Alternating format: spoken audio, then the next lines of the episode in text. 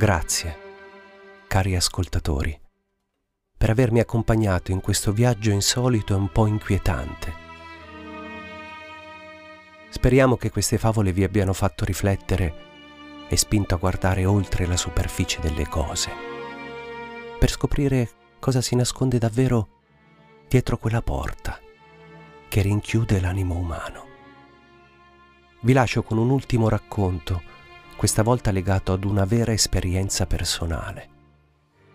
Era una sera come tante, mi trovavo sulla strada di casa quando ho incontrato un vecchio seduto su una panchina, che guardandomi intensamente con occhi scuri e minacciosi mi ha detto Sebastiano Bianco, tu sei l'autore di favole per bambini cattivi, vero? Mi sono fermato stupito come faceva a conoscere il mio nome e il mio podcast, che non avevo ancora né scritto né registrato. Era solo un'idea che mi era venuta, come tante altre. Improvvisamente ho sentito delle voci sussurrare il mio nome e ho riconosciuto tra queste la voce di Gabri, quella di Luna e dell'avvocato, la voce di Elsa che mi implorava di aiutarla. Tutte queste voci si mischiavano ad una musica suonata al violino che veniva da in fondo alla strada. Allora ho cominciato a correre. Volevo scappare, ma ogni volta che mi giravo le voci e i suoni del violino erano sempre più vicini a me. Mi sentivo intrappolato, senza via d'uscita. Svoltato l'angolo trovai di nuovo quel vecchio che mi sbarrava la strada. Queste creature sono frutto della tua immaginazione, Sebastiano. Sono qui per dirti che le tue storie hanno preso vita. E ora devi affrontarne le conseguenze. Mi sono svegliato di soprassalto nel mio letto, tutto sudato. Era un incubo. Ma non riuscivo a scrollarmi di dosso la sensazione che qualcosa fosse cambiato, che le mie storie avessero preso vita in un modo o nell'altro. Un pensiero assurdo mi attraversò. E se fossi destinato io a essere il protagonista di una delle favole per bambini cattivi? Da quella notte sono stato tormentato da incubi e visioni inquietanti che hanno minacciato di distruggere la mia sanità mentale.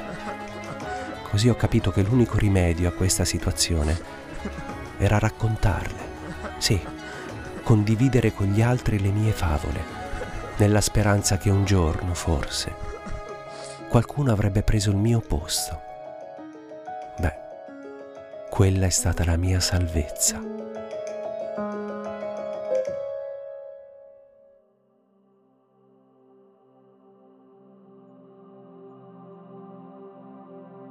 Ora dormo sereno e tranquillo, anche se un piccolo rimorso di coscienza è rimasto. Sì perché se non sono più io, potreste essere voi i protagonisti della prossima favola per bambini cattivi. Potrebbe esserci un giorno in cui sarete chiamati a confrontarvi con i vostri demoni. E non ve lo auguro assolutamente.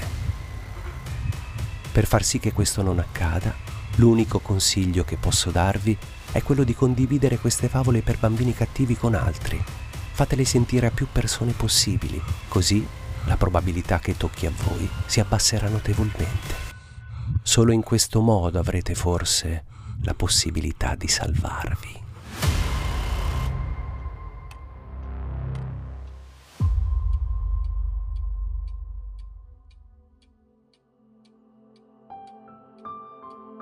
Scrivetemi a favole per bambini cattivi chiocciolagmail.com se sentite strane voci o se siete in preda di incubi.